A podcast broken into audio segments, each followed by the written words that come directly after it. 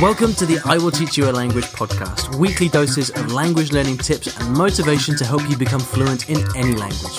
With me, Ollie Richards. 안녕하세요. Hello. Bonjour. Ni Yeah. Hello. Hola. Good morning, everybody, and welcome to the I Will Teach You a Language podcast. Now, today is Friday, and that means one thing it is time for the rules of language learning. Now, as you know on the podcast, I like to answer your questions. It's my favorite thing to do, but I also think it's important to talk about the lessons that I've learned and to give you my personal take on the questions that I think really matter in language learning.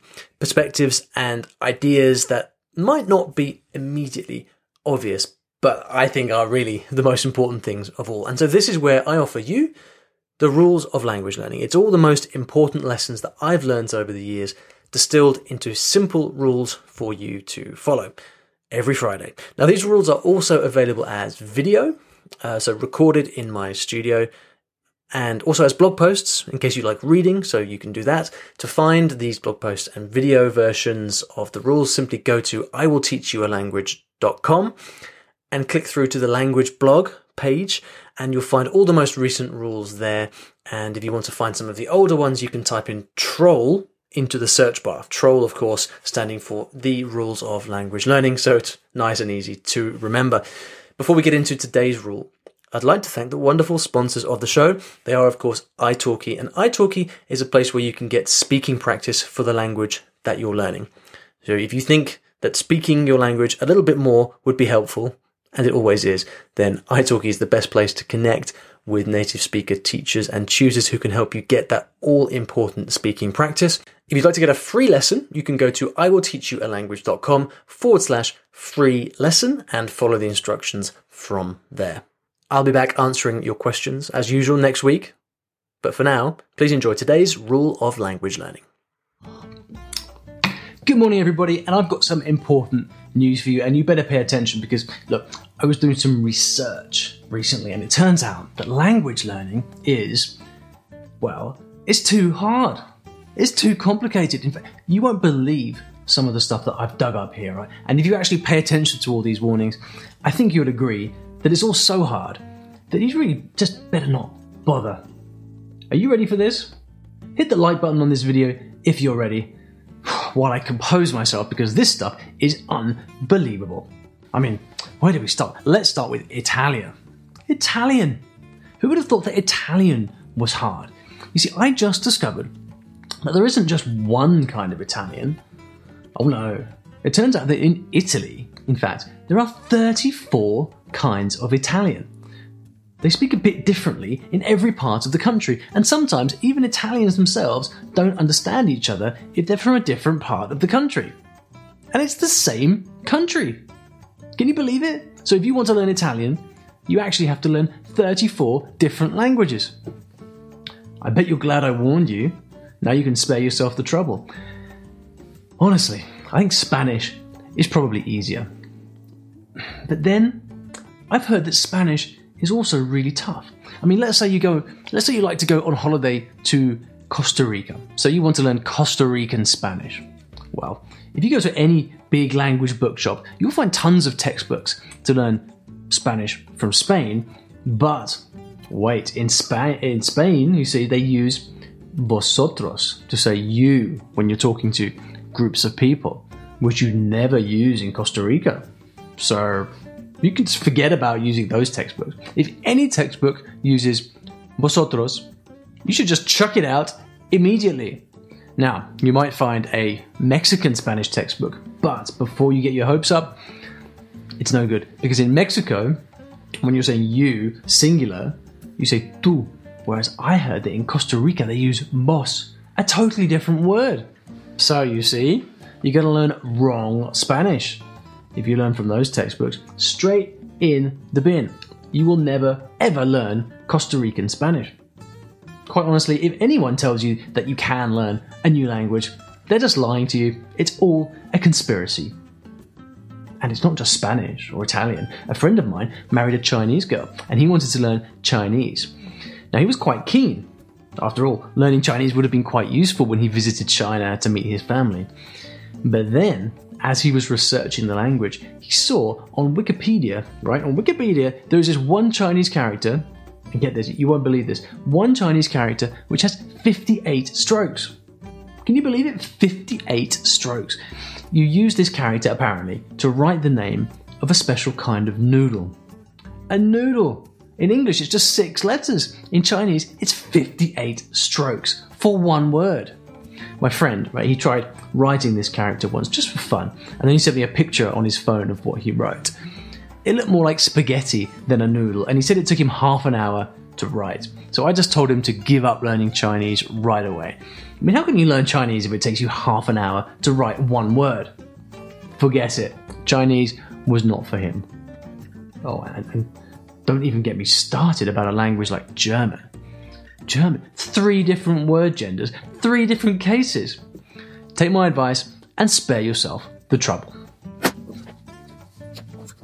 Listen, if you are looking for an excuse to give up on a new language, to throw in the towel and pack it all in, you will find it.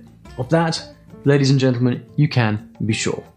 From dialects to pronouns, cases to characters, there are a lot of reasons why the language that you're learning right now is far too hard. And why you should cut your losses and quit right now before it gets any worse. The examples I've given you here are some of the classics, some of the excuses that I read on forums, uh, in my inbox, dare I say it, even in YouTube comments. But at times like this, it's good to remind yourself of the famous quote I am an old man and have known a great many troubles, most of which never happened.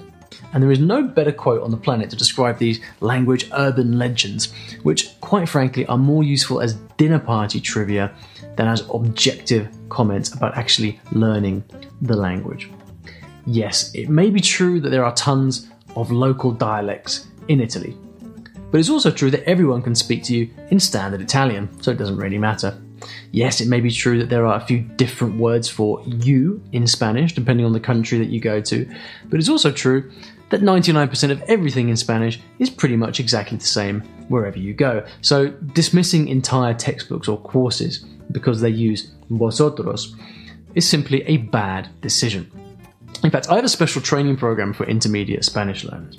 It's called the Fluent Spanish Academy. And in the Fluent Spanish Academy, I actually deliberately give you material and listening training from different parts of the Spanish speaking world where they speak a bit differently in order to prove the point that you can understand and learn from different varieties of Spanish. I want to immunize you against thinking that you can't learn uh, from a certain kind of Spanish because it's a little bit different. In fact, if anything, as a learner, it makes you stronger. And if you're learning Spanish, you should definitely check out what we do in the Fluent Spanish Academy because you will love it. Moving on, it may be true that there are Chinese characters with 58 strokes, but it's also true that you'll never ever have to write that character with 58 strokes.